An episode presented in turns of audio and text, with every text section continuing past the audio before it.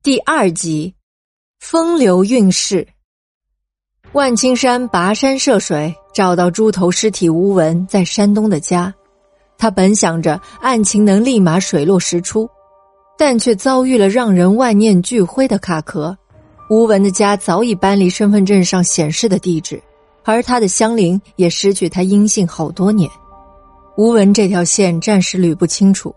万青山只好花点功夫在寻找刘万全上，找着找着，万青山居然拎出了刘万全的一桩风流韵事，而风流韵事的女主角居然是龙四的老婆曹金花。万青山对刘万全的情事毫无兴趣，他有兴趣的是，既然曹金花和刘万全关系亲密，未尝不会知道他的去向或是可能的落脚点，但曹金花坚决否认。他和刘万全的种种绯闻，更别说提供刘万全有价值的线索了。在曹金花身上找不到突破口，万青山只好曲线救国，在龙四身上找线索。万青山还没进入主题，龙四马上涕泗横流，对自己戴了绿帽子的事羞愤难耐。万青山只能表示出他的同情，龙四几乎是跪求万青山。万队长，你一定要把刘万全的孙子给我找出来，我得当面锣对面鼓和他对峙。龙四从公安局出来，脑袋轻飘飘的如沐春风，心里想：你们去找吧，能找出一根头发丝儿来，我他妈不姓龙。龙四一个人去喝了点小酒，二两刚刚好，浑身通透。平日里他是半斤的量，但现在恐怕得控制。怕万一冒了酒话，让人听了去，一失足成千古恨。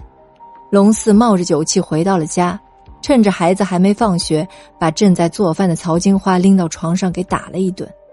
打曹金花是龙四每天的必修课。如果有哪一天曹金花没有挨打，那一定是龙四没在家。曹金花一声不吭的让龙四打，手上还沾着两手面，像条鲶鱼一样趴在床上。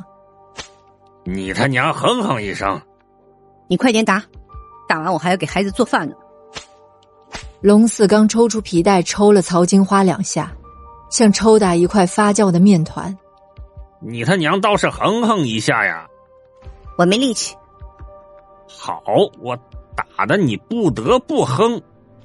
龙四抄了擀面杖，别用擀面杖，你打完我，我还怎么擀面条啊？我就用。龙四开始用那擀面杖敲打曹金花的屁股，曹金花啊的一顿惨叫。打完后，曹金花提了裤子去做饭。他感到他的人生有点扭曲。每当此时，他都有种杀掉龙四的冲动。可是曹金花还是缺少勇气。说实话，曹金花也曾爱过龙四。结婚前，他被他那张英俊的脸蛋迷得颠三倒四。而龙四对曹金花也是爱得欲罢不能。龙四是个孝子，对曹金花的父母也不错。曹金花老爹当年割脑瘤的钱都是龙四出的。婚后那几年，曹金花和龙四倒还过了几年美满的夫妻生活。然而四十五岁以后，龙四早已失去了往日的英俊模样，变成了秃顶、大眼泡、头发白的糟老头子。就在这时。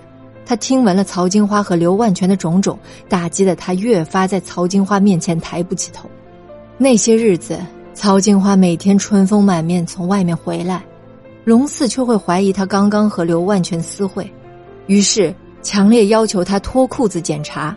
曹金花骂龙四变态：“我对你变态不叫变态，因为你是我老婆。”从此以后，曹金花开始遭受龙四的暴虐。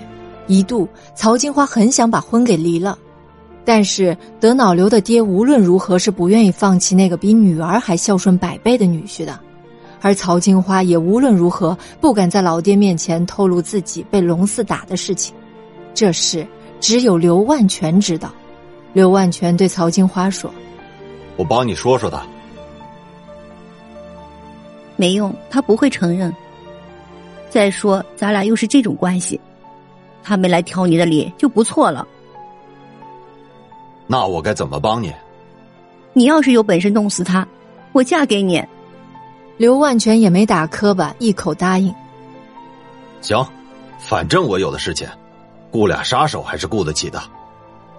曹金花也没当真，为了两个孩子，她只能凑合和龙四过着。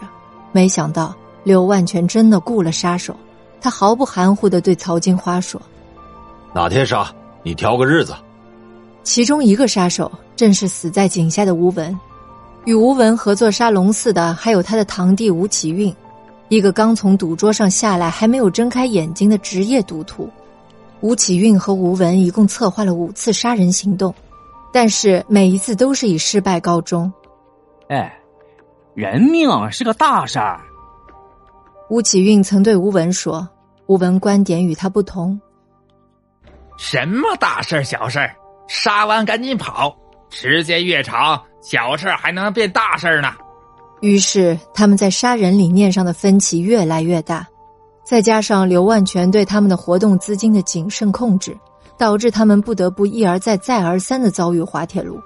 刘万全对他俩说：“你们要能成事儿就留下，不能成事儿就走人。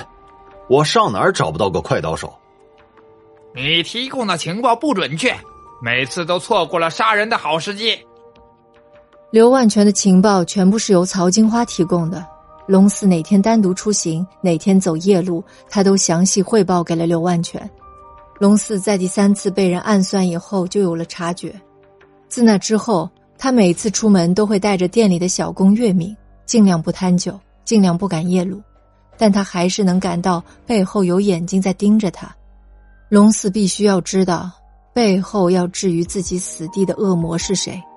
如果不把那只恶魔给揪出来，那他肯定会有死的不明不白的一天。龙四跑去找好哥们刘万全聊心事，但没想到正撞上曹金花和刘万全接头，神神秘秘，好像地下党交接暗号。龙四暗下狠心：曹金花啊，曹金花，如果让我知道是你要暗害我，我一定要你下辈子也不好过。刘万全呢？刘万全，亏我拿你是哥们儿，你和曹金花有一腿没一腿的，我就睁一只眼闭一只眼。如果你真的要对我下手，那我也只能对你不客气了。